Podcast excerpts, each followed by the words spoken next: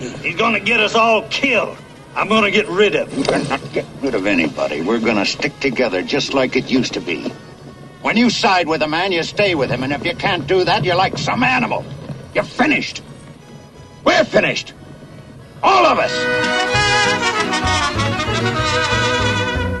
É isso aí, galera. Começando mais um episódio do podcast Filmes Clássicos, episódio número 118. Manita del. Nesse episódio, a gente traz aqui o filme de um diretor que a gente ainda não tinha falado sobre. Hoje a gente vai trazer aqui um grande clássico do diretor americano Sam Peckinpah, que se chama Meu ódio será a sua herança ou The Wild Bunch, o título original, filme produzido em 1969 e que até hoje influencia o cinema contemporâneo. Antes que logres manchar mi. Esse filme é ao mesmo tempo uma espécie de homenagem ao western clássico americano e também o canto do cisne do gênero faroeste. Dándole un tiro sentidos que todo el cráneo le destrozó. Já já vamos começar, mas antes vamos deixar aqui um recadinho. Entre na nossa página oficial filmesclassicos.com.br, procure a gente em qualquer aplicativo de celular que toca podcast. Basta procurar pelo nome Podcast Filmes Clássicos. Nós estamos também no Spotify, estamos no YouTube e você pode ainda entrar no iTunes e deixar a sua estrelinha e a sua resenha sobre o que você acha do nosso podcast. Isso ajuda muito a gente a crescer. Se você quiser entrar em contato com a gente, você pode procurar a gente no Twitter, a gente tem uma página no Facebook e também temos um grupo no Facebook. Só procurar podcast Filmes Clássicos. Porém, no grupo, se você quiser ingressar, você precisa mandar um inbox para Fred Sanjuro ou então Alexandre Cataldo. Luego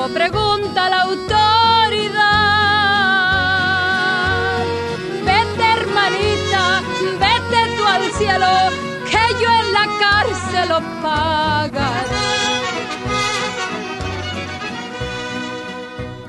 What do you want, Angel? You want Angel, no? All right. I am going to give it to you.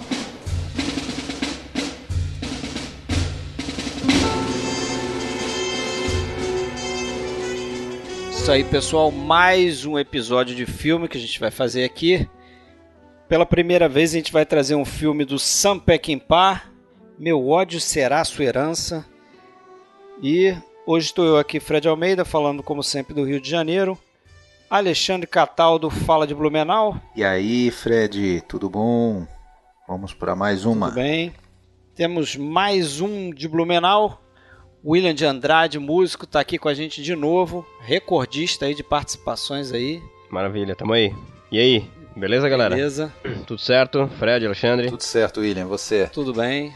Tudo certo, tranquilo. Um pouco cansado da jornada de ontem, né? Toquei, mas tá tudo certo. Tá Tranquilaço. certo. Tocou piano, Toquei guitarra, piano. Não, toquei piano num casamento. gaita. É, mas aí, assim, a- a- a só a pressão de não fazer feio num, num dia que tem que ser tudo perfeito já te deixa tensionado, deixa os músculos. Você tocou doloridos. música mexicana ontem? Não, não toquei música mexicana. É mariachi. Das golondrinas? Não toquei. Não, infelizmente não. Ah, tá. Porque senão, Mas senão você já estava no tocado. espírito para a gravação de hoje, né?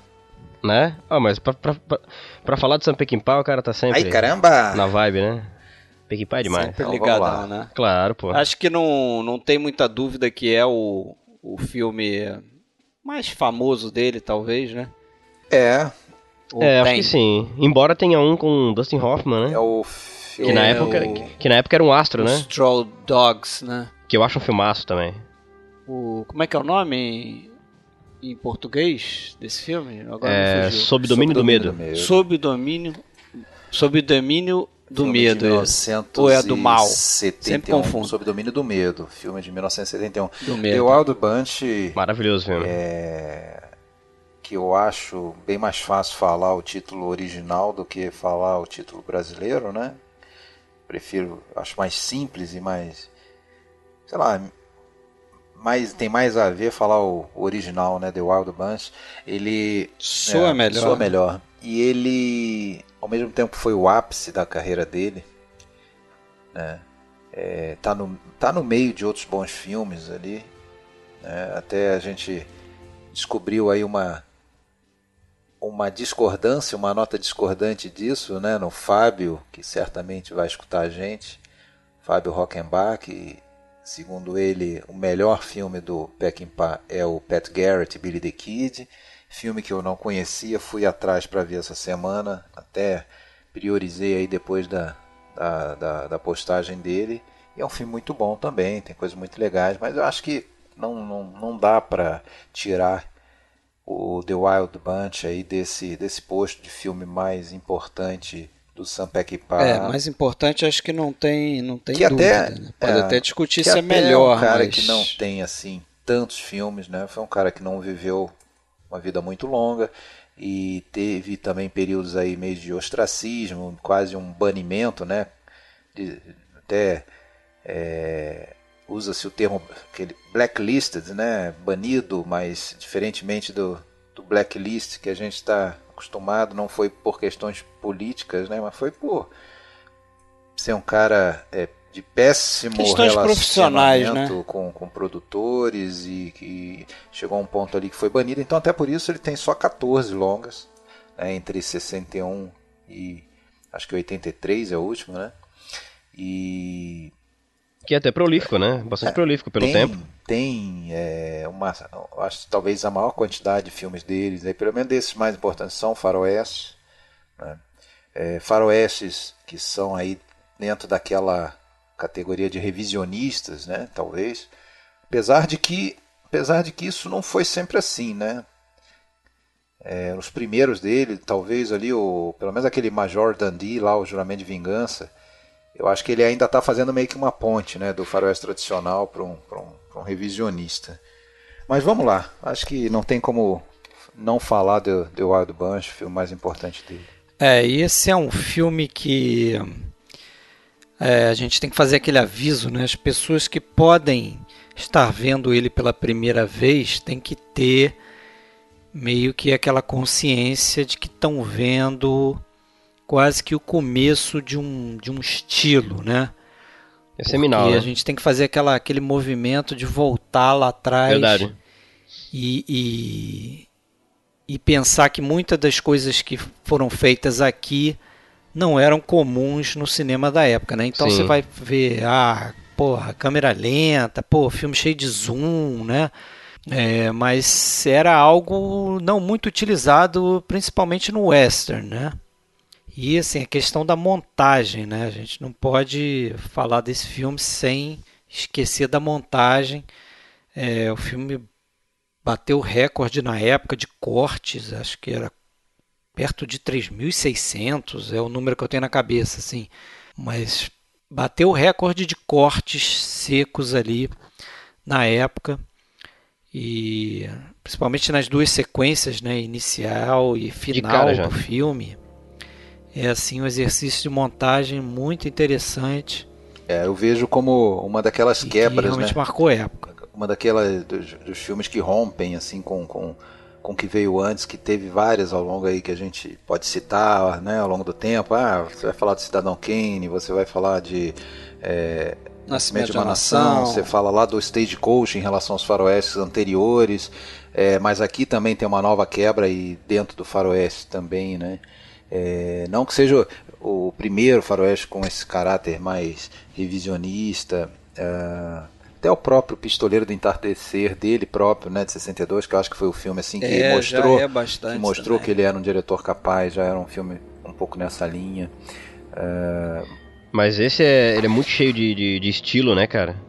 É muito, é um filme muito cheio de estilo, assim. Eu lembro que quando assisti esse filme, eu já tinha assistido uma porrada de western e já tinha assistido, por exemplo, né, pra, pra citar, por exemplo, um cara que é bastante influenciado pelo cinema do Peckinpah, que é o Tarantino, e acho que é a coisa que mais salta, assim, nos créditos, quando tu já vê a maneira como é colocado os créditos, a imagem sendo congelada e aparece o nome do, do ator Ah, quase é, como um lembro outdoor, demais. é, quase como um outdoor luminoso, assim.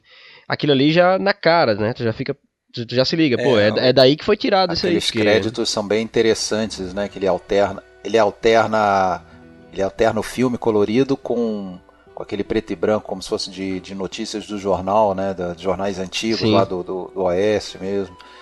Bem interessante. Sim. Mas, pô, você Ele é um filme tocou- muito estiloso, cara. Você tocou num- numa é, correlação aí que é impossível não fazer, né? Quando você vê os filmes do. Peckinpah, que é o Tarantino, né? Hoje em dia, Com certeza. Ah, outros também, né? O Scorsese, Scorsese. o John Woo sim, mas também hoje em dia é um cara muito Todo mundo quando pensa, ah, marca principal do, do, do Tarantino, os filmes cheios de É violência estilizada, banhos de sangue, porra, tá aí o Peckinpah que já fazia isso e não era, não começou aí, né, em vários outros filmes dele também, É. né, isso era uma marca registrada. Não, e dois, dois, anos, dois anos antes já tinha tido o Bonnie and Clyde, né?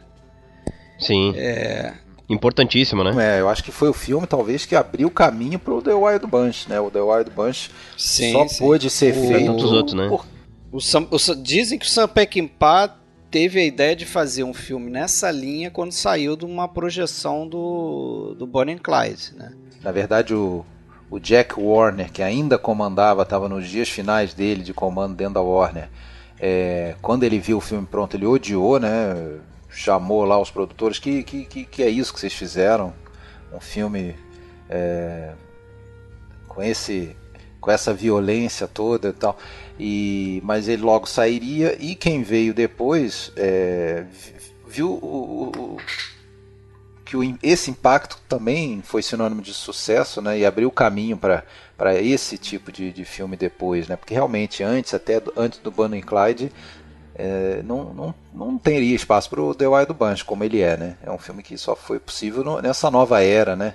Nessa nova Meu, é bem isso aí mesmo. Eu, eu tava pensando nisso, assim. Como é importante destacar ele como uma um efeito colateral, talvez um acidente é, sociocultural mesmo, né? Daquele tempo. É, você está falando de 1968, as filmagens 68, o filme lançado em 69, quer dizer, já é um ano que por si traz um monte de coisa envolvida, né? Todos os movimentos. Um monte de inovações. Vocês citaram o próprio Bonnie Clyde, que além de abrir porta para esse, pra esse filme, abriu porta para uma porrada de coisa nova, né? Então foi uma época em que essa, essa tomada de, vamos dizer assim, essa substituição de mão de obra que estava acontecendo na indústria, né? Os mesmos caras que faziam filme nos anos 30, 40, estavam ali ainda. Essa Já tinha nova. também, já tinha também os filmes do Sérgio Leone entrando nos Estados Unidos com uma certa Verdade. dose de violência também, né? Verdade. Que é também de é- dólares, por uns dólares a mais. Esse sucesso do, dos filmes do Leone, né? Esse sucesso do, da trilogia dos dólares é, foram alguns do, do- além de influenciar diretamente o próprio Peckinpah, foram os filmes que que mostraram ali pro, pro produtor, né, que tinha é, acabado de, de- de colar ali no Sam Peckinpah é, em nome do, do- vamos dizer do novo dono da Warner, né? É, o do- o novo dono da Warner esbarrou com o Sam Peckinpah lá num, uma ocasião, não sabia nem quem ele era, se apresentou, falou que já tinha dirigido filmes. O cara, assim que chegou no escritório no, no- no dia seguinte, pediu lá para assistir o Pistoleiro do Entardecer. Adorou e, bom, esse cara vai fazer meu novo filme. Mandou esse, um produtor lá chamado Phil Feldman, né, atrás do, do Peckinpah, com a ideia de fazer um filme chamado Diamond, alguma coisa, não, não lembro mais. Seria um filme é, é, passado na África e tal. né? É, Diamond Story. E, e- e esse, esse produtor então chamou o Peckinpah para ir para o México procurar locações para esse filme, que se passaria na África, mas eles iam filmar no México. né? Peckinpah meio, tava meio assim, né? Porque ele estava justamente naquela fase de banimento dele. Né?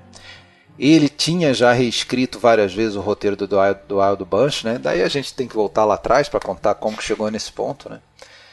E por uma guinada do destino, ele convenceu esse cara a esquecer o Diamond Story lá e fazer o The Wild Bunch, né? Mas são, são é, timings assim que, que, que coincidem, né? Para sair um filme, que hoje a gente vê o filme, a gente pode só assistir o filme, como eu fiz na primeira vez que vi, um filme que não me tocou tanto, era mais um faroeste. Mas quando você conhece mais de tudo que envolve ele, todas as motivações daquelas pessoas que estão por trás, né? Aí quando bota na linha temporal, né? Ele fica ainda mais importante, né? Faz, e faz total sentido, né? É, faz total sentido. E é aquela coisa que vocês começaram a falar, mas a gente pode até concluir que os tempos, né? A gente está tá em, em, tempos de assassinato de líderes assassinatos políticos. É, movimentos né, raciais, políticos, guerra do Vietnã. É, Martin Luther King morreu um pouco antes, né? Guerra do Vietnã. A guerra do Vietnã, enquanto o, o, o Sam Peckinpah tá, tá filmando o The Wild Bunch, está acontecendo lá aquele massacre de My Lai. Aham. Né, que eles chamam lá, que os americanos invadiram uma, um vilarejo vietnamita lá e mataram Isso, mulheres, exatamente. crianças, idosos e e ali parece que, eu, pelo que eu li, estava um momento em que assim a imprensa americana estava começando a cobrir o Vietnã de forma mais é, transparente, né? Porque eles estavam evitando mostrar esse tipo de coisa, não sei o quê, e justamente nessa época estava havendo essa guinada aí que eu acho que é importante para poder o público aceitar o que vai ver na tela, né? Porque se olhar o, o, o Meu Ódio Será Sua Herança, cara, é um filme que começa de forma muito estranha, entre aspas, um faroeste, né? Pô, eu acho aquela é um introdução sensacional, cara. A introdução é sensacional, mas sensacional. se você vê o núcleo do filme, ele tá encaixotado em duas grandes matanças é, ali, sim. né? É, são essas matanças e o assalto do trem no meio ali, né? O roubo das armas. É. Porra, mas assim, cara, é... vendo e revendo o filme, você vai entendendo aquela essa esse início do filme, é, que realmente, primeira vez que você vê, você fica perdido, porque não tem nenhuma explicação. Né? Para começar, do, é. primeira vez que você vê, se você não lê nada, não sabe nada, você vai comprar o disfarce deles, né? Eles estão entrando ali como, como militares, com uniformes fake ali de, de, de militares. Benfeitores, né? né? Que é uma ideia que, aliás, quem deu foi o, se eu não me engano, foi o Lee Marvin, quando leu a primeira versão do roteiro, lá escrita pelo Alan Green e tal. É, gostou bastante, deu algumas sugestões, né? O que era uma coisa... É, bom, aí a gente tem que falar um pouco do da ambientação daquele momento ali. O filme se passa ali por 1913, 1914, época da Revolução Mexicana, né, que foi praticamente a década toda ali de 1910. E assim, falando bem resumidamente, dá para dizer que naquela, naquela década ali era provavelmente o lugar mais perigoso do mundo, né, o lugar onde a tua chance de, de, de ser morto a qualquer momento era maior, que era a fronteira dos Estados Unidos com o México, aquela região toda ali, né? É, que a vida não valia nada, matar era algo absolutamente comum. Isso está no filme, está impregnado no filme, né? E homens desesperados e, e, você vê quantos grupos tem envolvidos ali, né? É um caldeirão, né? Você tem o, os poderosos, né? Os banqueiros, donos de ferrovia. Você tem que aí eles precisam contratar caçadores de recompensa, né? Para proteger o patrimônio deles dos bandidos. Você tem os bandidos, você tem lá do outro lado da fronteira é, o, o, o, os, é, as forças lá. Os rebeldes? É, né? os revolucionários ou, ou, as forças estabelecidas, que naquele momento é representada ali pelo Mapache, né, do Emílio Fernandes, que seria um dos generais do, do, do, do homem no poder de então, que é o, o Huerta lá, que porra, toda hora trocava, né? Teve uma sequência de um puxando o tapete do outro, desde lá que tiraram o tal do Porfírio Dias, né, que era o ditador lá, o soberano do México há 30 anos, né?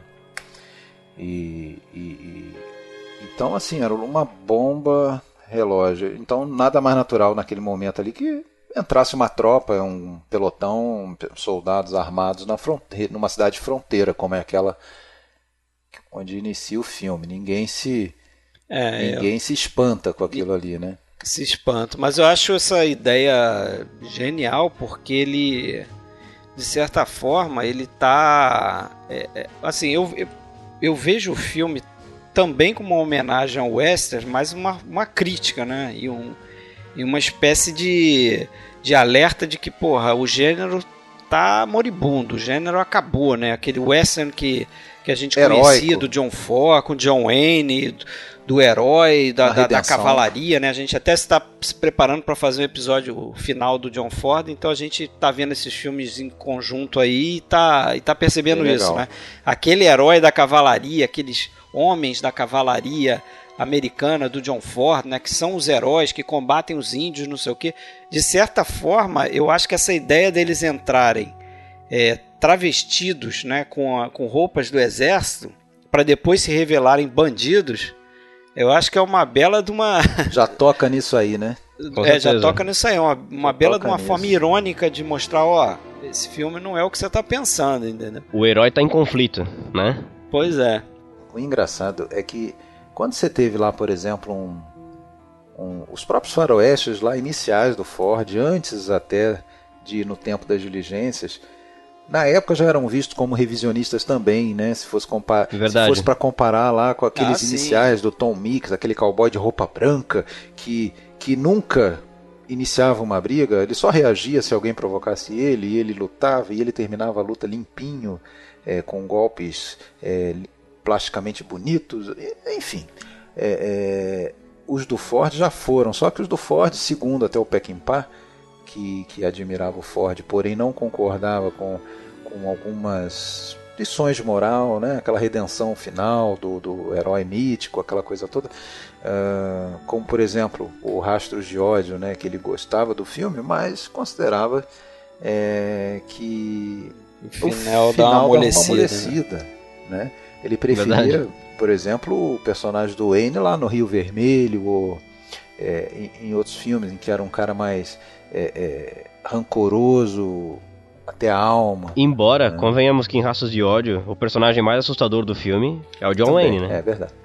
Ele é, caramba, esse cara é assustador. Aquela cena do índio, que ele vê o índio morto e atira no rosto. Pois é. Caraca. É, psicopata ali, mas, é, mas até ele chegar lá no, no Let's Go Home Deb, né? Aí Sim. ele se derrete todo e. A, a violência, então, né? A violência que estava acontecendo no Vietnã, que estava acontecendo dentro de casa, né? No assassinatos políticos, como você falou, questões raciais, e tudo mais. É, esse filme mostra um pouco o- a, a violência como uma coisa normal, né? Como uma coisa banal. né? E um reflexo da desilusão da sociedade, né? Porque era uma época de desilusão pura, né, cara? E é uma violência, assim, sem sentido, né, cara, também. Porque você pega o, a primeira sequência do filme, que é justamente aquele assalto ao banco e aquela, aquele tiroteio ali matando pessoas na rua, né? Transeuntes ali, pessoas que não tem nada a ver com a história, mas foram pegas ali no fogo E cruzado. por nada, né? Aí depois, e por nada, né? Depois você vai ver os caras Arruela. Roubaram uma porrada de, De washes, arruelas, né, é. Arruelas, né? E aí, aí, e aí você se pergunta o seguinte, né? Porque tudo bem, se isso aí foi uma armação daquele grupo ali Sim, do. claro que foi. Ele, Qual o nome do cara da ferrovia lá o- que tá o- por trás disso? Que contrata os. Não, tá então, do que Deck contrata, Thornton. Ele é que contrata o contratado. Deck Thornton, né? Aham. É, o cara que contrata É, o o Deck Albert Thornton, Decker, né? Foi ele que é, foi ele que provavelmente arquitetou aquela emboscada ali. É o Harry, é o Harrigan, né? Mas o que eu quero dizer é o seguinte, quer dizer, mesmo assim o cara não se privou de tipo liberar o- os os caras de meterem bala lá no, no grupo do, Ah, exatamente, porque era uma armadilha, do era pai. uma armadilha pra acabar com a quadrilha e do eu- pai. teve uma né? coisa também, ô Fred, que tu falou aí, né, dos caras metendo bala à torta direito aí. É um filme que eu acho que as pessoas que são violentas são as pessoas que são soberanas, né? São poderosas. Acho que o poder nesse- da- das pessoas nesse filme tá na violência, porque uh, nos lugares onde eles vão passando, a população é absolutamente passiva, né? Absolutamente passiva, assim. Não existe uma reação, assim. É, As pessoas, elas só correm. São extremamente só- passivas. Só serve de alvo. É, correm e morrem, né? Quem, quem, É. Quem, é viol... quem usa da violência é que tem o poder. O Harrigan, o Harrigan, ele, eles, ele e o Thornton naturalmente sabiam daquilo e o objetivo maior era dizimar e acabar com a, com a quadrilha, né? Com, com The Wild Bunch. né? É, e isso, eles são frustrados nisso, né? Porque eles conseguem escapar, salvo dois ou três que ficam ali pelo caminho, né? Ah, o, aquele núcleo principal de cinco, né? Que depois vão encontrar o sexto lá, que é o, o Old Man lá, o personagem magnífico, né? Do, do, do, do Edmund O'Brien, né? Que em algumas cenas ali você não tem como não lembrar do, do Walter Houston lá de O Tesouro de Serra Madre, né? Com aquela, com, Ah, com sim. aquela risada é, nos momentos mais críticos, né? Com aquela risada rindo do, do próprio fracasso, né? Os dentes podres. rindo do próprio fracasso. E não, e, e, cara, tem muita coisa nas entrelinhas nesse filme, né? Ah, o tava lendo aqui um livro que foi lançado até esse ano sobre o, o filme. E num dos capítulos o autor fala assim que ele exibiu uma vez o filme para a esposa, que nunca tinha visto.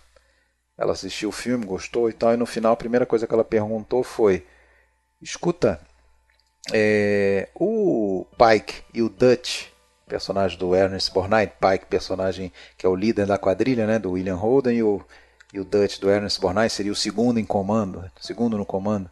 É, o Pike e o Dutch, eles têm um, um caso amoroso? É, é um casal homoafetivo? Aí ele, aí ele teria respondido: Bom, é, na minha opinião, eles têm, uma, eles, ele- eles se amam, mas não da maneira que você está querendo dizer, não é, como um casal, mas aquele amor que de- entre homens, aquela relação de, de, de cumplicidade, confiança, que aliás está presente em, em várias obras clássicas aí da, até da própria literatura americana. É, no caso de homens que têm uma vida diferente, que vivem na, na- uma vida que não permite terem família, terem uma esposa, terem filhos e tal. Então é, eles se unem né, de um grau de, de, de confiança, um grau de cumplicidade, que isso fica evidente, isso também permeia o filme o tempo todo, né? A cumplicidade entre eles, a própria relação entre o Pike e o Thornton, né, que tinha sido um ex-parceiro dele lá no passado, e parece até um, um, um cara que foi traído e por isso ele tem uma certa sede de vingança do, do ele ao mesmo tempo que respeita e admira o pai que ele ele tem que se vingar, ele tem que prender ele, né? Ele tá que é, é a opção que ele tem, né? Ele é, ele é co- compelido a isso, senão ele vai voltar para cadeia, né? Ele até fala Isso, lá em Yuma, pra vai voltar para a prisão de Yuma lá em- no Arizona e tal. É, e aí até tem aquele, aqueles flashbacks, né? Que várias vezes aparecem no filme, né? Que eu acho até que eu, eu não sei vocês, mas eu acho até que às vezes são desnecessários. Eles meio que são muito didáticos demais, alguns flashbacks assim. Pois é, você sabe que esses flashbacks eles foram cortados na versão que foi pro cinema, né? Esse filme foi remontado, acho umas duas vezes, se eu não me engano. É, e o que a gente tem hoje é a versão do diretor, né? Mas parece que esse Phil Feldman, ele cortou por pressão dos... dos Eles queriam exibir mais né? o filme, né? Eles queriam mais, mais É, sessões. exibir, né? E para ter mais sessões, Você podia encaixar mais uma sessão se você diminuir. tirasse aí cerca de 20 minutos. Aí ele saiu cortando. Só que ele não cortou nem muita cena de violência, né? Ele cortou mais essas flashback. cenas de Mas eu nem flashback. falo dos flashbacks, que são cenas mais longas, explicativas, assim. Eu, eu falo de algumas pequenas inserções, por exemplo. Quando Ah, ele está quando ele tá quer cavalgando ali do lado do o Pike, né? O, o William Holden está cavalgando junto com o Sykes lá, que é o Edmund O'Brien. Aí o Edmund O'Brien pensando, e aquele rapaz lá? É, ah, eu acho que ele morreu lá, ele ficou lá para trás e morreu. É, e depois ele descobre que é o neto dele. É, aí o velho fala que na verdade aquele rapaz era neto dele. Aí nisso corta e aparece a cena do, do rapaz, aquela hora lá, 20 minutos atrás no filme, quando ele ficou sozinho naquela casa com alguns reféns, né? E acabou sendo morto lá dentro da casa. Aque- Aquele Uhum. cara da cara engraçada, lembra até o Jim, Jim Carrey. Sim, sim.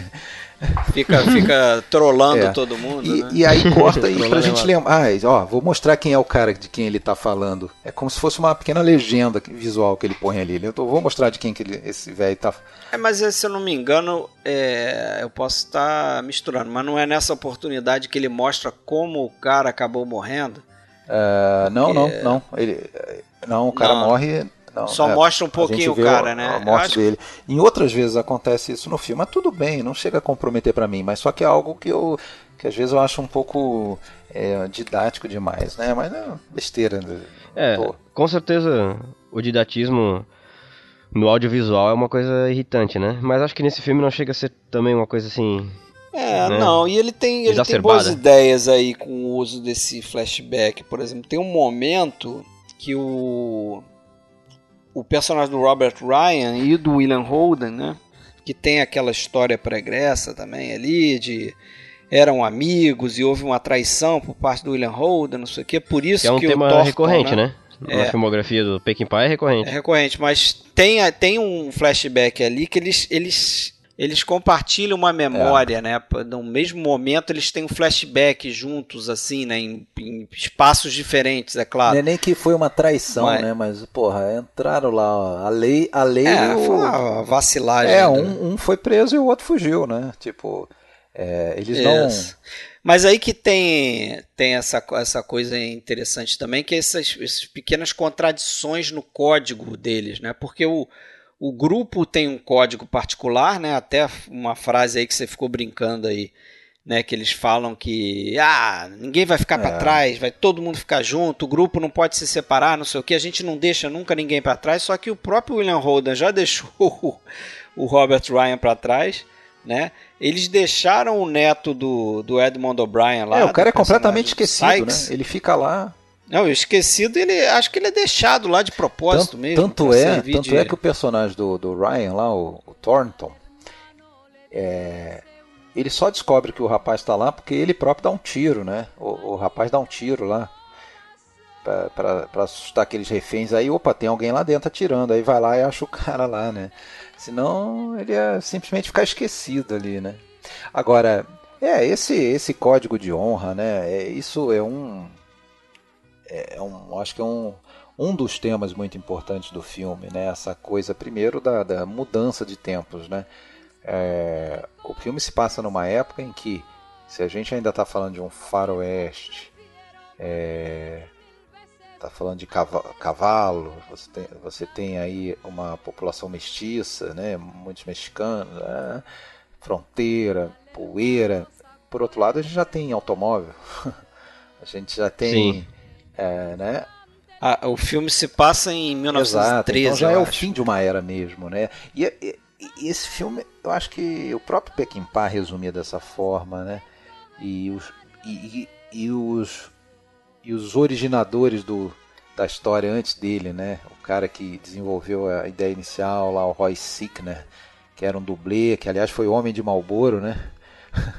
foi o primeiro mais famoso da propaganda do Marlboro, um cowboy mesmo. Esse cara foi o cara que criou essa história originariamente, o Roy Sickner, e, e quem detinha os direitos e acabou esses direitos sendo comprados lá em 67 pela, pela, pela Warner. Mas o inte- interessante é isso, porque é um filme que está falando sobre o final Homens do... presos nessa, homens presos num tempo que não é o deles, né? Num tempo que não é o deles, né? Que tá se esvaindo ali. O, o velho oeste, como eles conhecem, está indo embora.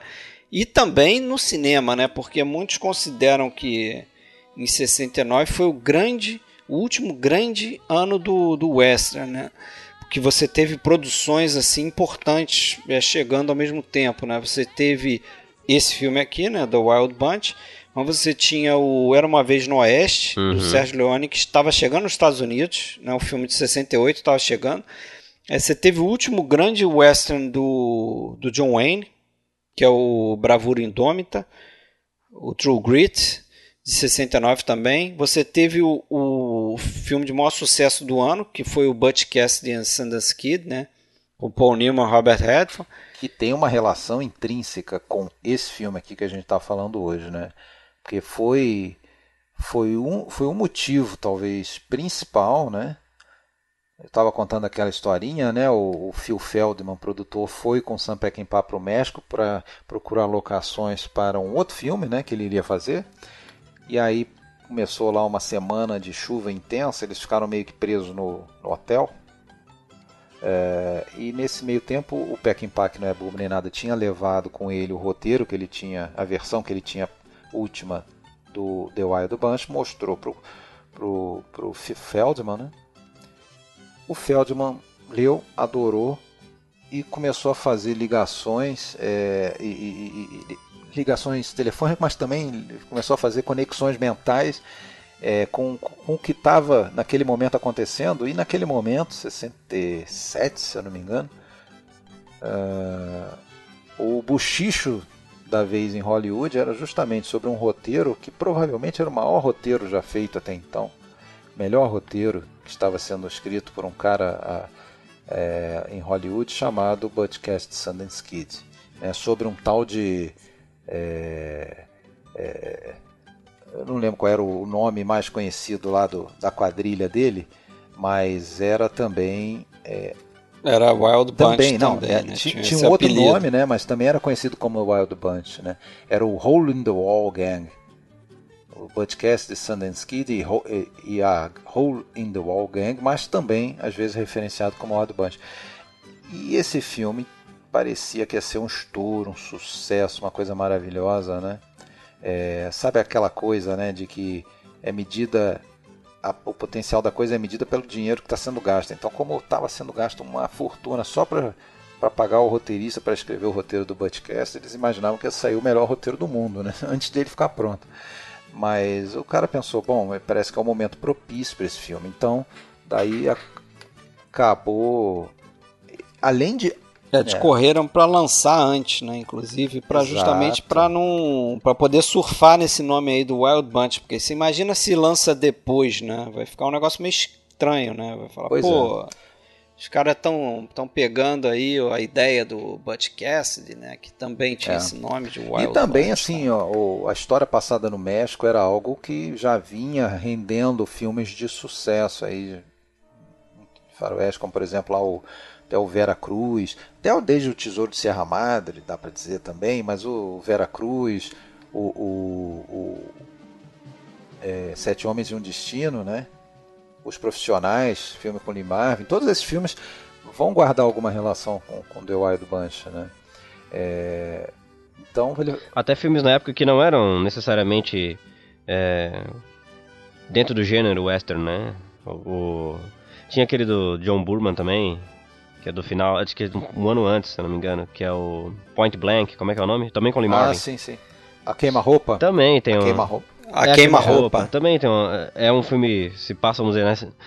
Tem, um, tem, um, tem uma estética urbana, mas tem uma pegada western também. O próprio Bonnie Clyde, né?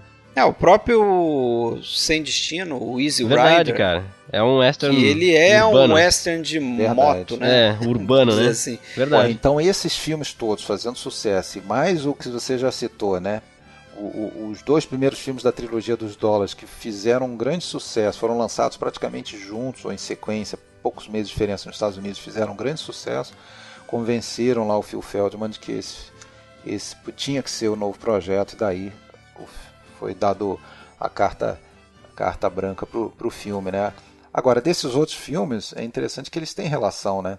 Foi por causa dos profissionais, por exemplo, em 66, que quando recebeu o roteiro em 67 desse filme para ler, e ele era até então o cara que estava ligado ao projeto desde a sua origem, e provavelmente ia fazer o papel do pai, que era o Lee Marvin, é, ele desistiu, porque ele ele estava no momento do ápice da carreira dele, ele, ele, ele recusou porque ele não queria ficar vinculado a um tipo de papel pô, e fazer dois filmes é, ambientados numa mesma situação, muito próximos, né?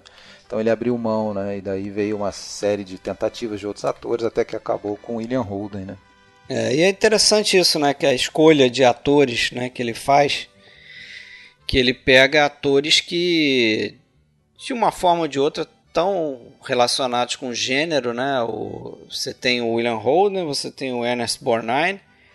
É, o William Holden nem tanto, mas já tinha feito papel no Western, o, William, o Ernest Borgnine também.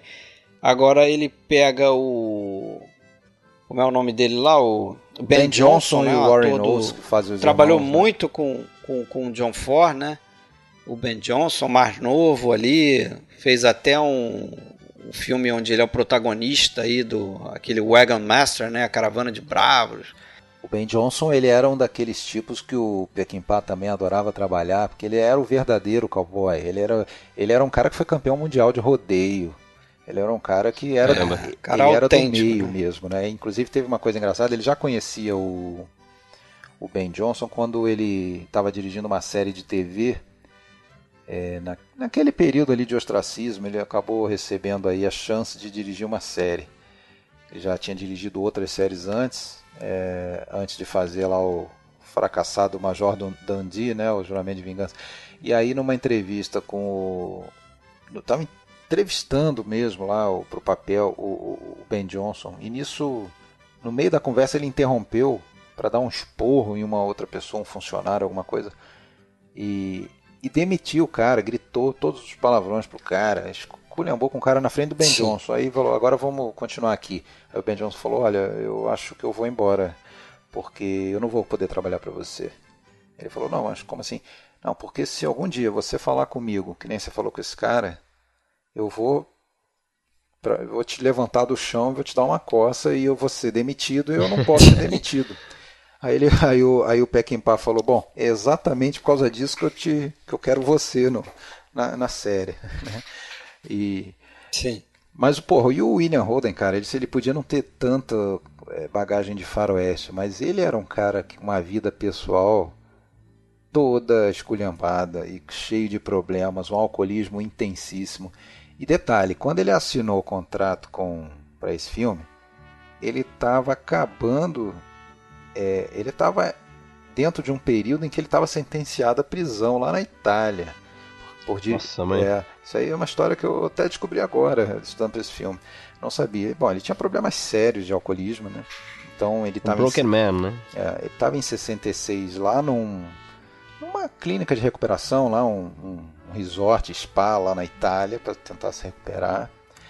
Mas teve uma recaída lá e saiu para beber com amigos e amigas e tinha acabado de comprar inclusive uma Ferrari.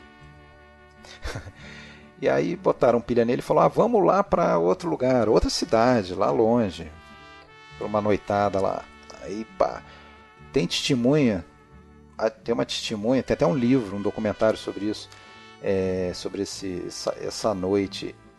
A testemunha diz: Eu estava dirigindo um Porsche a a 100 milhas, ou seja, 160 km por hora, e eu vi quando o William Holden me passou fácil. Quer dizer, o cara estava voando e aí bateu num Fiatzinho lá quando estava quase chegando e matou o, o, o, motorista do outro carro. Né? E foi condenado a oito. É, acabaram ainda aliviando, foi só oito meses e a sentença ainda foi suspensa. Mas ele estava ainda nesses oito meses mas ele estava acabado, né? Dizem que aí foi meio que a sentença de morte mesmo dele. Ele morreria ainda 15 anos depois, mas ele, se ele já estava com problema sério de álcool, aí ele duplicou aí a, a, ele se afundou mais ainda, porque ele realmente assumiu e ficou extremamente culpado, com razão, né? E, e, inclusive até o resto da vida ele sustentou aí a, a família do cara, enfim, foi um caramba. Foi um, foi um problemão. Então Mas ele, ele tava é. em estava em sintonia ali com o Sam Peckinpah, né? Que é outro também que tinha problema de alcoolismo e dizem que Todos o, eles ali estavam... Ainda ficou pior, né, pro Sam Peckinpah, porque parece que foi o James Colburn que introduziu ele à cocaína, cara. Caramba, E meu. com, a seguinte, com o seguinte argumento, cara, você vai pra cocaína que você consegue dar uma cortada no alcoolismo. É, só piorou, né? Turbinou o negócio. Só piorou, né? Criou um monstro, Turbinou né, o negócio. É, foi... Agora, Algum tempo atrás, o você, William, indicou para nós, com bastante empolgação, o Juramento de Vingança, o filme dele de 64. Dá para dizer que é o filme maldito Isso. dele, né? Porque o Sam pois Peckinpah, é, a gente tava conversando em off aí. É, o Sam Peckinpah, que tinha entrado no mundo artístico aí como roteirista da televisão lá nos anos 50, e até também deu algumas escapadas, escreveu roteiro também para cinema, inclusive tem filme do Don Siegel, lá de 50 e pouco. Ele foi ator é. também, né? Ele fez uns papeizinhos de ator aí, ele tá ele tá no Vampiro de Almas, Sim, aquele filme ele escreveu de, roteiro também, né? É, ficção é. científica, né? Aí o que que acontece? Depois de um tempo deram a ele a chance de dirigir, tinha até uma série lá que que estava já determinada, já estava decretado o fim da série, né? Então aí no último episódio, o nego já chutando o balde, ela falou: ah, deixa esse cara dirigir aí. Esse roteirista vai dirigir esse tal de Sam Peckinpah. Ele agarrou aquela oportunidade, fez um ótimo episódio, o pessoal gostou. Quando. Ah, eu não sei se era NBC ou ABC. Quando foi uma série seguinte, deram a ele a possibilidade de dirigir. Ele começou por aí até que um belo dia, até por por influência de um cara chamado Brian Keats, que era um ator ali que protagonizava uma das séries dele. Ele acabou dirigindo o primeiro filme dele em 61, né? filme até com a, com a Maureen O'Hara e o Brian Keats também. E depois, em 62, ele faz um filme que é tido como o primeiro grande filme dele, né? Que é o Pistoleiro do Entardecer, né? O, é, como é que é? High Country. High the High é, Country. High the High Country. Filme é. muito bom esse aí. Esse eu nunca vi. Com Randolph Scott, Joe McCrea, os dois também são, são, são pistoleiros já velhos isso, isso. Já é um... É um filme que eu vi na Bandeirantes há muito tempo atrás. Mas eu lembro que eu gostei bastante. E aí, é, aliando o sucesso que ele já tinha com uma determinada série lá, que era The Western, né, lá de 1960, com o sucesso dele nesse primeiro filme, ele meio que se inflou o ego, né? Achou que estava. Inclusive o Charlton Heston viu esse pistoleiro do TCC, gostou tanto que já entrou em contato e se ofereceu, e daí foi lá para trabalhar no Major Dundee, que foi um grande fiasco. Né? E um dos motivos de ser um grande fiasco foi a própria presença do Charlton Heston, né? porque porra, ele estava deslocado ali naquele set. Né?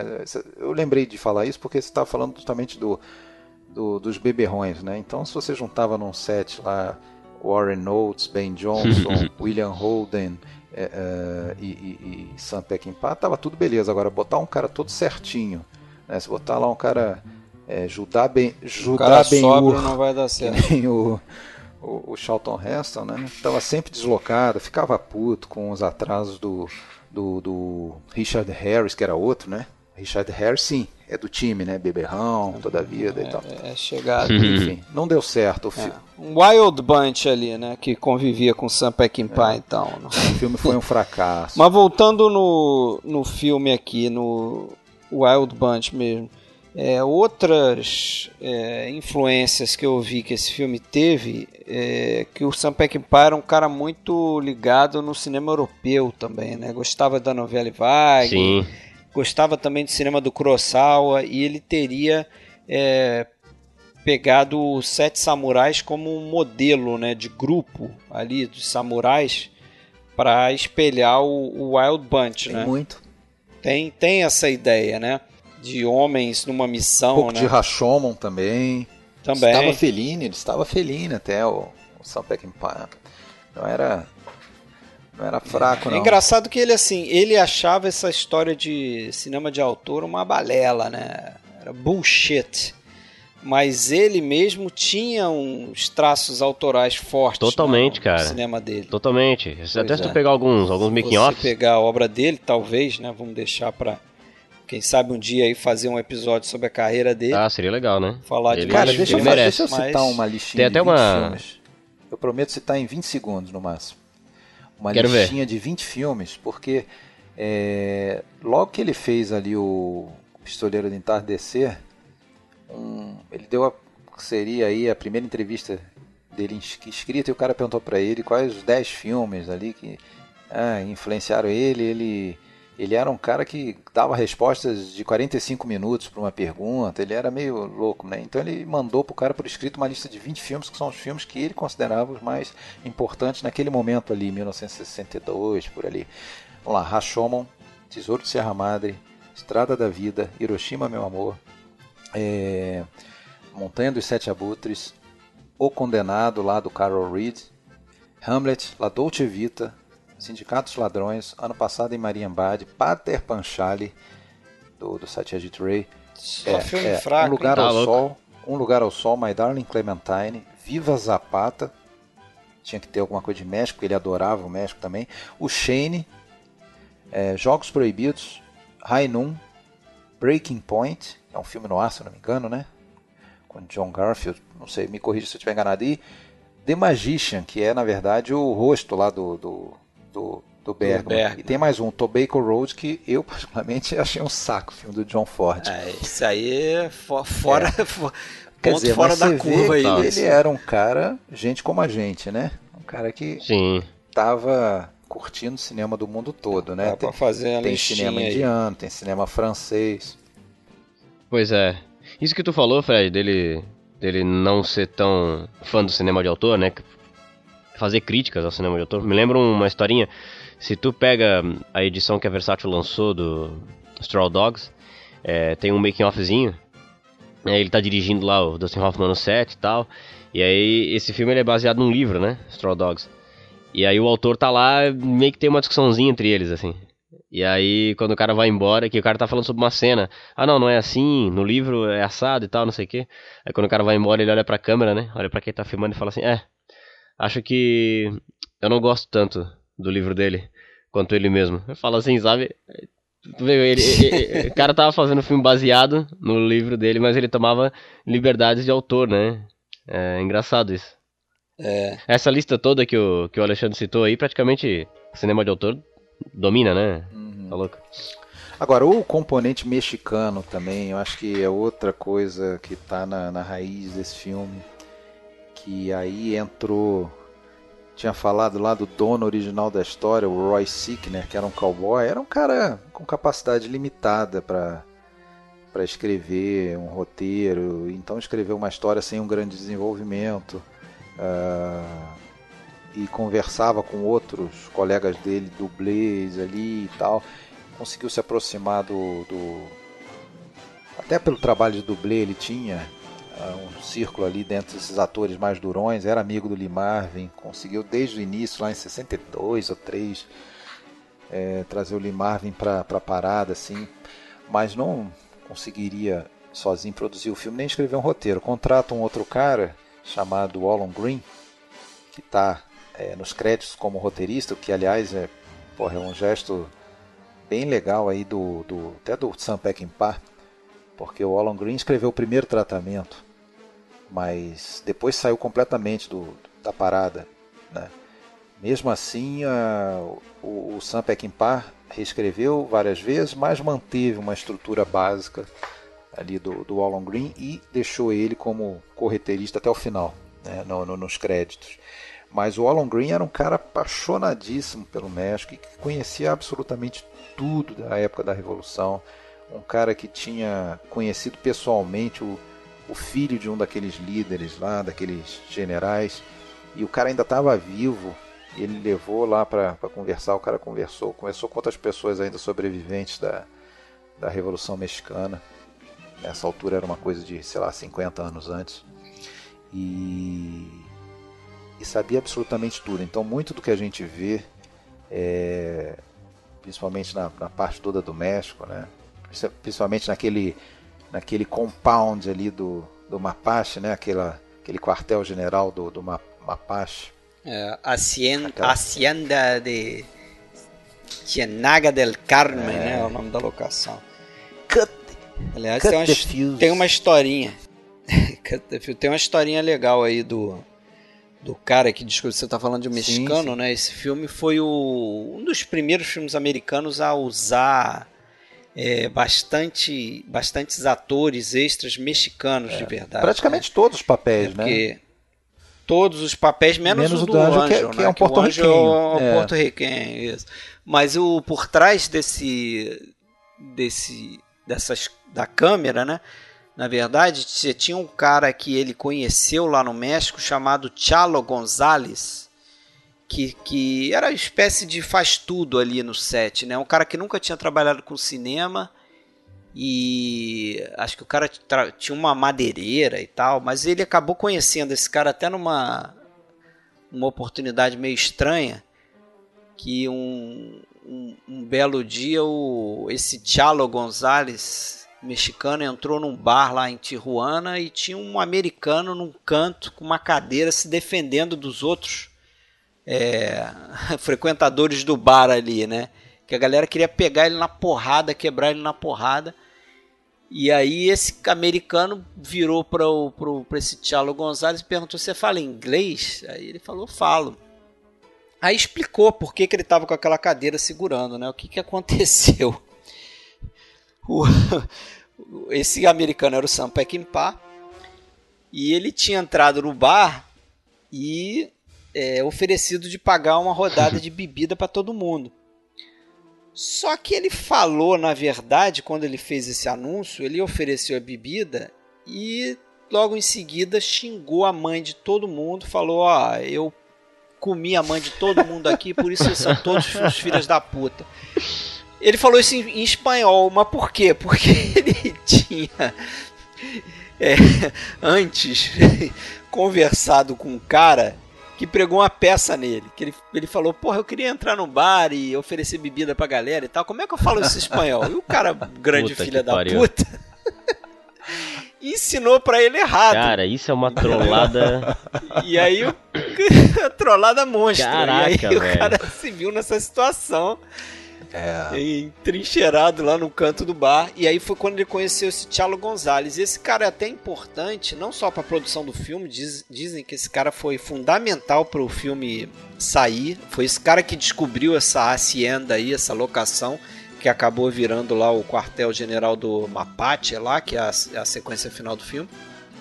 E esse cara também é, tentou encaixar a, a sobrinha no filme, pediu pro Sam Peckinpah para fazer teste com ele, não sei o que, com ela, para ela fazer uma pontinha no filme, e essa mulher acabou virando a esposa do, do Sam Peckinpah. ela, a Begônia, né?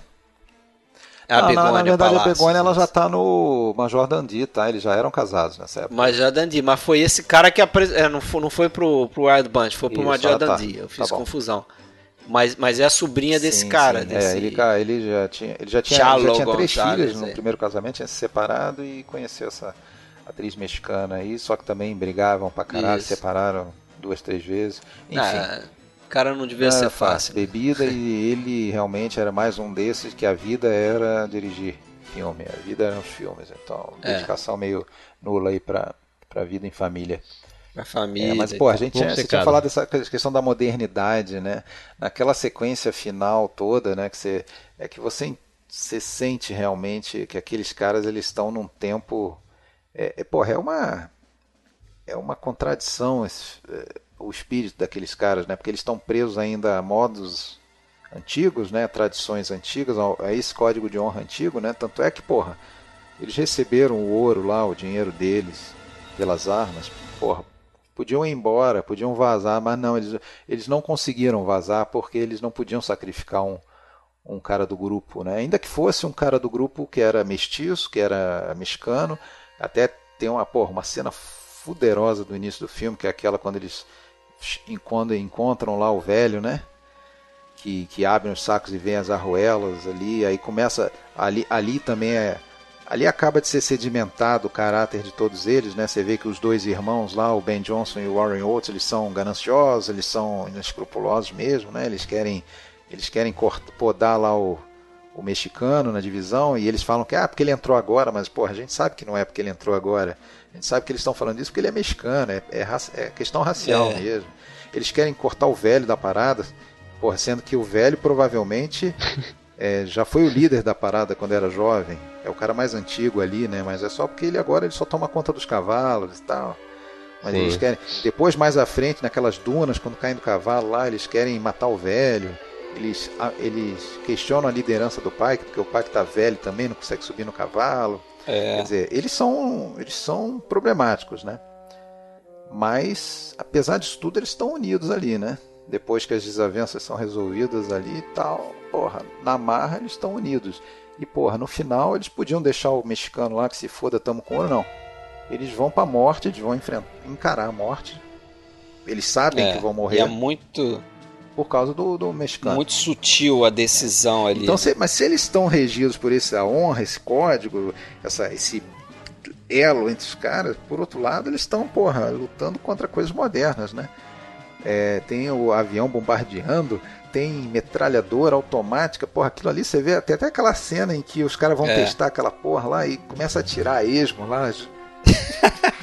muito bom. Aquilo mostra assim, O Mapate pega a metralhadora e sai, porra, fuzilando. Ele uma chuva de balas. pô, né? aquilo ali marca bem, né? Que é, porra, uma novidade, né? Uma coisa. Uma ma- máquina de É, morte eu- que chegou ali, né? Máquina de morte mesmo. E você imagina isso na mão daqueles caras alcoolizados ali, né? Meu Por Deus, isso que Você, eu acho isso legal também ali naquela cena do massacre, né? Primeiro voltar um pouco, né? Porque parece que aquela cena, logo depois que eles, que eles pegam lá as prostitutas e saem, tem aquela cena da caminhada, né? A famosa cena da caminhada. Let's go. Aquilo ali parece que foi de improviso, aquilo não estava no, no roteiro.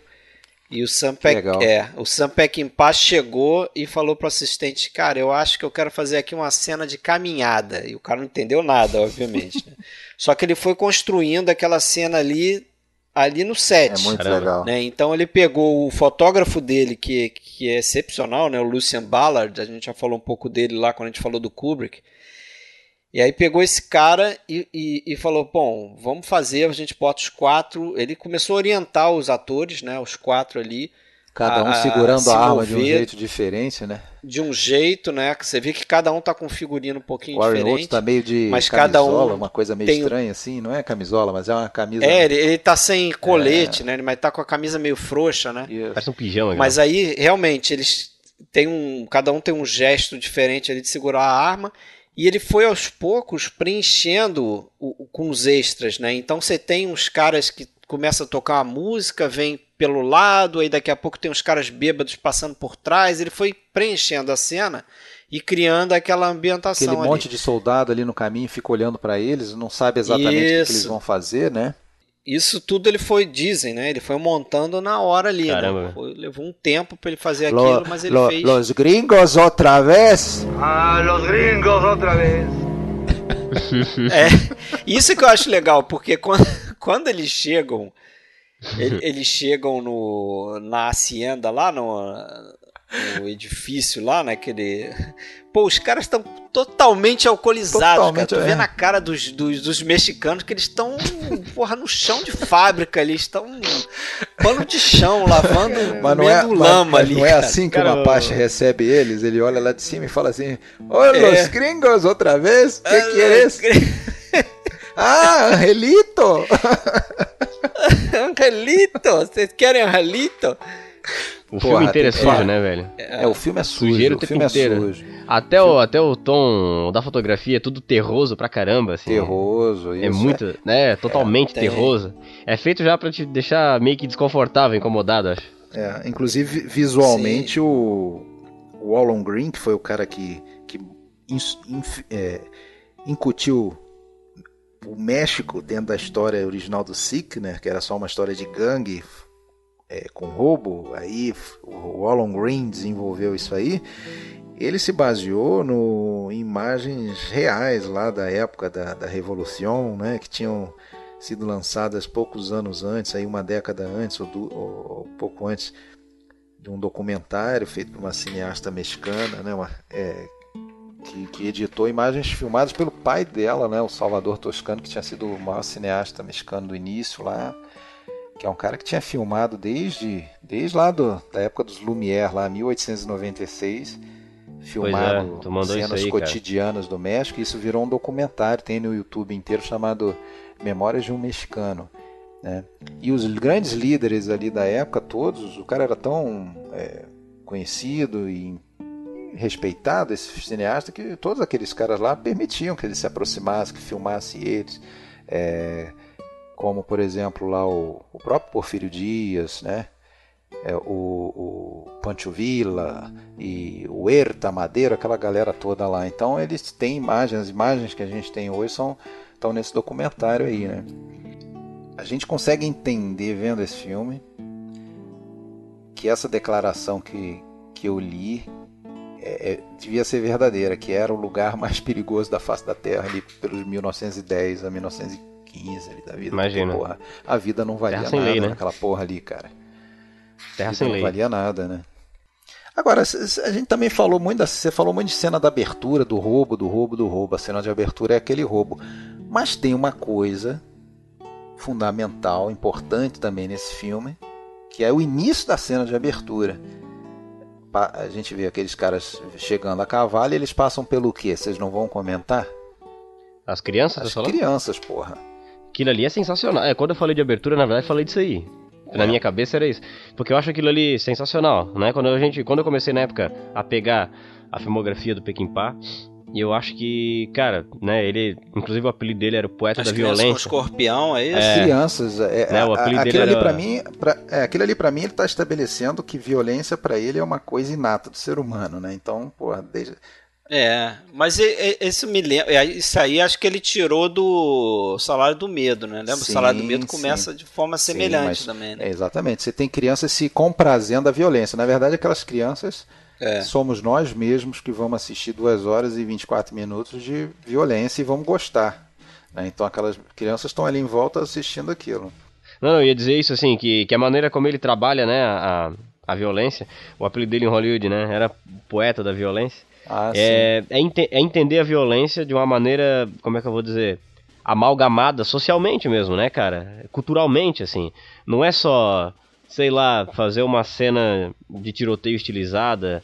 É, ele é realmente um cara que entende a a violência como uma parte obscura, porém natural da psique humana, né? E essa introdução, acho que é, cara, acho que pra mim é um exemplo perfeito de como traduzir isso de uma maneira audiovisual, assim. Quando assisti, fiquei maravilhado com isso, assim, achei É. fudido. Agora, você assim. reparou, você reparou a- a- o link dessas crianças, da questão das crianças, que aliás em outros filmes do Sam Peckinpah vai ter a figura da criança para lembrar a gente aí do, do- assim, primeiro uma coisa que até é falada no próprio filme, né? Que no fundo, no fundo todo mundo gostaria de voltar a ser criança, né? É o que a gente Claro.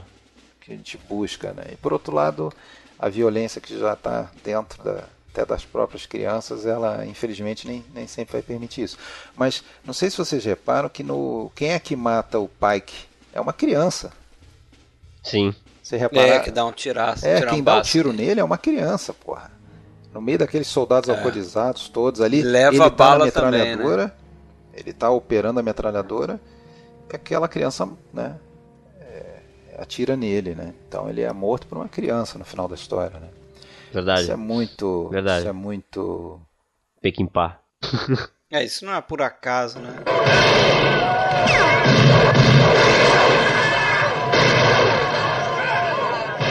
O Mapache, né, Emílio Fernandes, era um diretor aí de, de renome do cinema mexicano, da, da era de ouro do cinema mexicano já anos 40 em diante, né? Trabalhou muito com aquele diretor de fotografia lá, o Figueroa também, né? É, e fez muito filme com. Dirigiu muito Pedro Armendáriz. Ah, sim, sim.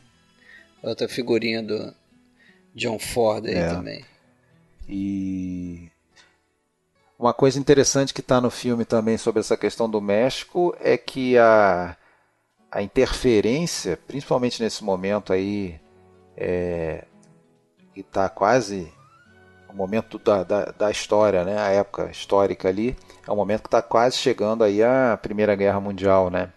E uma coisa que aconteceu também historicamente, a Alemanha ela buscava ter interferir, influência mundo afora em outras regiões. Então, é, é isso já desde a época do Porfírio Dias, né? O Porfírio Dias ele se via como quase como um imperador mesmo ali do México, né? Então ele queria estabelecer relações com outros reinos aí, com outras.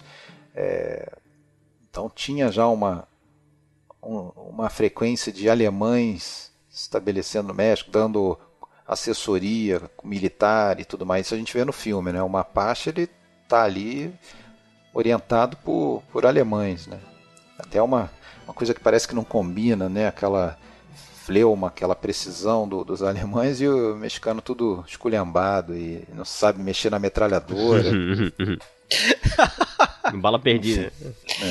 É... Ba- bala perdida. Toma de bala perdida ali. Caramba. cara. Achou todo mundo ali. Porra.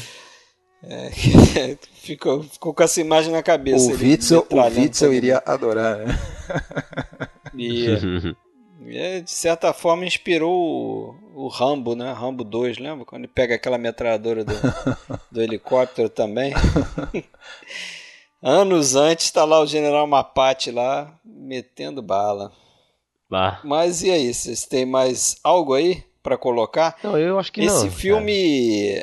Você quer dormir, né? Eu também não, mas. Não, não, pior que não. É. Tô pensando mesmo. Só para acrescentar mais algumas coisas, é um filme que quase recebeu aquele selo X-rated Uhum. né, da MPAA, Motion Pictures Association of America, mas acabou recebendo Entendível, a né? R, né? É, entendível, né? Porque tem sexo, tem violência pra caramba, extrema, E acabou com, a- com a- com a- o selo de R, né? R-rated, que é um, um abaixo, né? Agora, é, eu diria, eu acho que vocês vão concordar, que apesar de a gente estar fazendo um podcast sobre o filme, a gente gostar do filme, não é um filme para todos os gostos mesmo, né? Certamente não. Certamente não é. Eu acho E- até pra quem, por exemplo, eu cresci com meu pai vendo western pra caramba, né? É, mas certamente não acho que um western que ele gostaria, pra ser, pra ser honesto ainda. Acho até quem consome o gênero, assim. Pois é. E eu acho que o cinema do Peckinpah como um todo, para o público feminino, deve ser um terror, né? Porque Nossa. não é pela, só pela questão da violência, mas é porque o tratamento das mulheres nos filmes do Peckinpah é o pior possível. Elas são, e não é só nesse, não, é em todos, né? Em geral, Todos, né? Alfredo Garcia, o É. Straw Dogs tem uma cena de estupro em câmera lenta, cara. É, essa cena é perturbadora. Perturbadora, cara. Eu assisti cara. esse filme uma vez é, quando adolescente e essa cena foi a que me marcou assim, a ponto de Sim. eu durante muito tempo assim nem querer rever esse filme. Mas filme o pra Fred, mas tu sabe que eu acho que é, tem esses, esses, pelo menos esses filmes que a gente citou, o, esse, o Straw Dogs, o Alfredo Garcia, Meu Ódio Será Sua Herança, eles têm uma uma coisa que incomoda, né? são filmes desconfortáveis de se ver. né? Eu gosto pra caramba, acho super foda, mas é uma coisa desconfortável de se ver. Não, é, são filmes que te fazem É. refletir, né? Total, alguns anos atrás o E acho que ele atinge o pode falar. atinge o objetivo, porque eu Claro acho que ele que tava sim. atrás disso mesmo. Claro que sim. Alguns anos atrás, eu tava de férias e aí meu irmão chegou aqui no quarto e falou assim, ô, vamos assistir um filme? E aí pediu, né, pra eu indicar um filme. Aí eu tava afim de rever, tinha acabado de lançar o DVD do... É, sobre o domínio do medo, eu falei, ah, então vamos ver isso aqui, ele nunca, tinha, ele, ele nunca tinha visto. No meio do filme ele falou pra mim, pô, por que tu botou esse filme, cara? Por que tu não escolheu outra coisa? Meu irmão falou pra mim, por que, por que, que tu botou esse filme aí, cara? É, não é um filme, por Foda. exemplo, que eu ia botar para minhas filhas verem, para né? Ah, não, é tá um louco? filme. Não, você tem que tem que ver com uma certa maturidade. Tem, tem. O... Eu que vi na época. Agora, é sempre aquilo, né, cara? É, fazer esse podcast mais do que fazer algum produto ou alguma coisa para mostrar para alguém. Primeira utilidade dele é para mim mesmo, né? Revi o The Wild Bunch, que é um filme que eu tinha visto há muito tempo e não tinha ele assim em grande conta e é, saio agora com mais um filme para admirar. É, e também ao mesmo tempo eu só tinha visto quatro filmes do Peckinpah, agora já cheguei em 10, né? Nesse sprint aí dessa semana Peckinpah eu vi mais vários filmes e aí você vendo vários em sequência, claro, né? Não tem como você não sentir a presença do famoso Stock Company, né? Assim como quando a gente começa a ver filme do Ford, tem o Stock Company. Isso acontece quando a gente começa a ver sequência de filmes de qualquer diretor, né? Do Kurosawa a mesma coisa, do Bergman a mesma coisa. A, a- a Stock Company, né? O, de atores, né? O grupo, aquele grupo de amigos e tal. Então, porra, Cast habitual, você né? começa a ver Warren Oates em tudo que é filme, você começa a É verdade. ver Ben Johnson, você começa a ver o, o Strutter Martin, né? O cara que é o que faz um dos Que faz aquele idiota. caçadores lá, de né? recompensas, o Elk, Elk, Elk Aliás, Kill, gente, né? a gente mal falou. Isso. É, ele é O o, baixinho, o segundo no comando ali depois do do Robert Ryan ali naquele grupo que a gente não falou muito desse grupo, né? Mas que cambada de idiotas, né? Assim, o cara tá com os, com os adolescentes eles ali. estão sempre brigando, disputando os cadáveres, né? Ele É. e, o, e o personagem do Elk Jones, né? Que é um cara que também faz vários filmes com ele. E tem outras figurinhas carimbadas aí nesse filme, né? E, e na- e vão ter toda a carreira dele, né? Como o Slim Pickens, né? Que, que ele também é aquele cara que cavalga a bomba lá do Doutor Fantástico, não é ele? Sim, Ah, é, esse, esse cara ele era clown, né? Ele era palhaço de, de rodeio. Também é um cara que vem do, do meio ali, né? E porra, e tem o depois, né, o Chris Christopherson, né, em uma porrada de filme dele também. Então você sente essa galera o tempo todo presente, aquele grupo de amigos, você imagina esses caras aí no, nos intervalos se acabando na bebida, mas enfim. Esse é assunto para outro podcast. Agora, é, vamos encerrar com a notícia triste. Opa, Estão preparados? Pode falar. vai lá. Mel Gibson tá começando uma pré-produção, um remake cara. desse filme, Eu já sabia. estrelando Michael Fassbender e Jamie Foxx. Então, se preparem, dessa. Pra odiar. porque vem um filme aí. Pois é, e se tratando-se de Mel Gibson, né? Paixão de Cristo e tal, ele gosta de um, de um sangue De também. uma polemização aí. Vamos ver o que ele vai fazer aí. É. Mas é engraçado porque assim, é. E deixando só o registro histórico aí, esse filme concorreu a dois Oscars, né? A gente não pensa muito nesse filme concorrendo a Oscar, É verdade. concorreu a roteiro e trilha sonora Foi a única também, indicação de um filme do, do Peckinpah, né? do Sam Peckinpah, É. né? Pra algum Oscar. Pois é. Agora, esse negócio da refilmagem que você falou é o seguinte, cara. Eu, eu não tenho, assim, esse pudor de falar assim, ai, que absurdo. Não, quer refilmar? Refilma. De- eu não vou nem ver, provavelmente. Eu não vou nem ver. Não, não. Não tô preocupado com isso. Lá, Agora, acho o que me incomoda é que é, se a chance de alguém novo, algum cinéfilo novo, alguém que quer virar um cinéfilo, ver o The Wild Bunch de 69 já não é muito grande, a partir do momento que sai a refilmagem, diminui, porque a pessoa vai achar que esse Verdade. substitui aquele. Né? A gente que já Verdade. conhece aquele lá pode até assistir esse que já está vacinado, né? A gente não vai trocar um, um pelo outro. A gente só vai rir, provavelmente a gente vai rir, a gente vai se aborrecer, mas aí não vai trocar um pelo outro. Agora, para quem não conhece Não, nem a o pau, outro, velho. Aí que o cara pau. não vai querer conhecer mesmo. Pra quê? Se tem essa versão aqui com, Exatamente. com, com, uma, uma média de, de dois segundos cada plano, né? Cortando e explosões, porra. Cara, Tá imagina louco. a cena da metralhadora, cara. Imagina a cena Tá da louco, metralhadora. Não, e sabe uma coisa que eu acho engraçada? É porque, tipo assim, ó, eu entendo às vezes quando se faz um remake de um filme infantil, sei lá, um Fantástica Fábrica de Chocolate, você tá direcionando esse filme para um público que, bom, a criançada dos anos 80, 90 é diferente da criançada de hoje. Então você, beleza, se faz esse remake pra falar com uma geração diferente, com outros costumes, com outras ideias, ok. Mas eu acho que um filme como Meu Ódio Será Sua Herança, e eu gosto de falar o título em português porque eu acho o título em português fodástico. Eu acho Tá que ele bom. ainda é tão. Ele é tão relevante, ele é tão razoável, cara. Ele é tão. Como é que eu vou dizer? Razoável é a palavra errada. Ele é relevante pra caramba, ele ainda é moderno pra caramba. Ainda choca ainda, Uhum. ainda hoje. É. E o que, pra que refilmar uma coisa É que o ainda tipo tá de- moderna? De remake que eu exatamente, eu acho, eu acho desnecessário. Completamente Eu acho desnecessário. assim que se você quiser fazer remake, por que, que você não pega é, filmes, pode ser até de diretores famosos, mas filmes que não deram certo, É, sei lá. né? Que filme que não, o cara errou. Aborda de uma outra maneira, entendeu? de repente. tem um grande potencial. É. Né?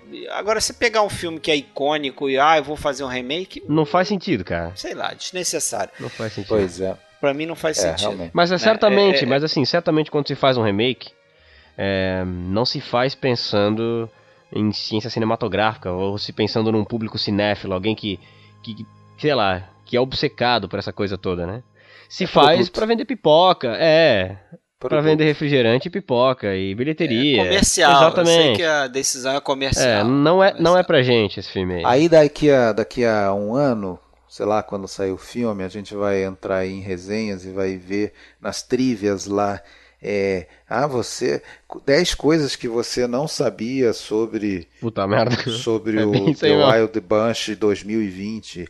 Ah, este filme, você sabia que já existia uma versão desse filme lá Eu em espero que 50 colem, né, anos o- atrás? 50 anos Sim. atrás, né? Olha, Aliás, Espero que quando, 50 anos espero tá que, completando o quando, filme. quando o site do Terra fizer isso, o G1, que eles colhem o link do podcast aí, né, gente? Omelete. Omelete vai fazer É, isso. é, pô, co- co- cola o link do podcast Vai. aí pra galera conhecer, né? Isso. E esse filme já foi discutido no podcast Isso, Filmes Clássicos. faz quem isso. sabe, Façam né? isso. Coisa. É isso aí. É, meus caros. Uma beleza então, hein? Então tá, meus caros. Vamos nessa, galera. Deixar o William dormir aí. Bora, dormir com os anjinhos. Valeu, William, Pô, aí obrigado, pela né, presença. Permaneceu acordado, cara. Acordar. Parabéns. Tamo aí, pô. Guerreiro, sou um guerreiro, cara.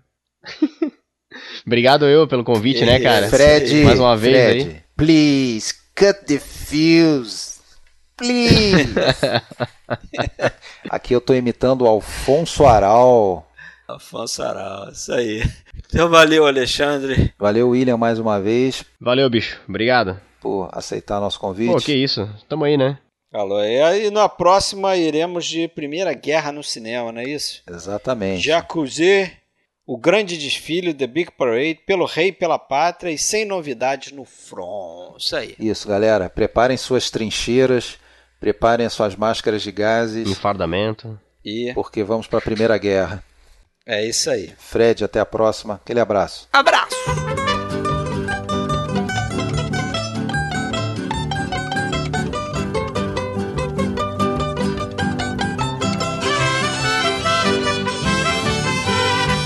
Who in the hell is they?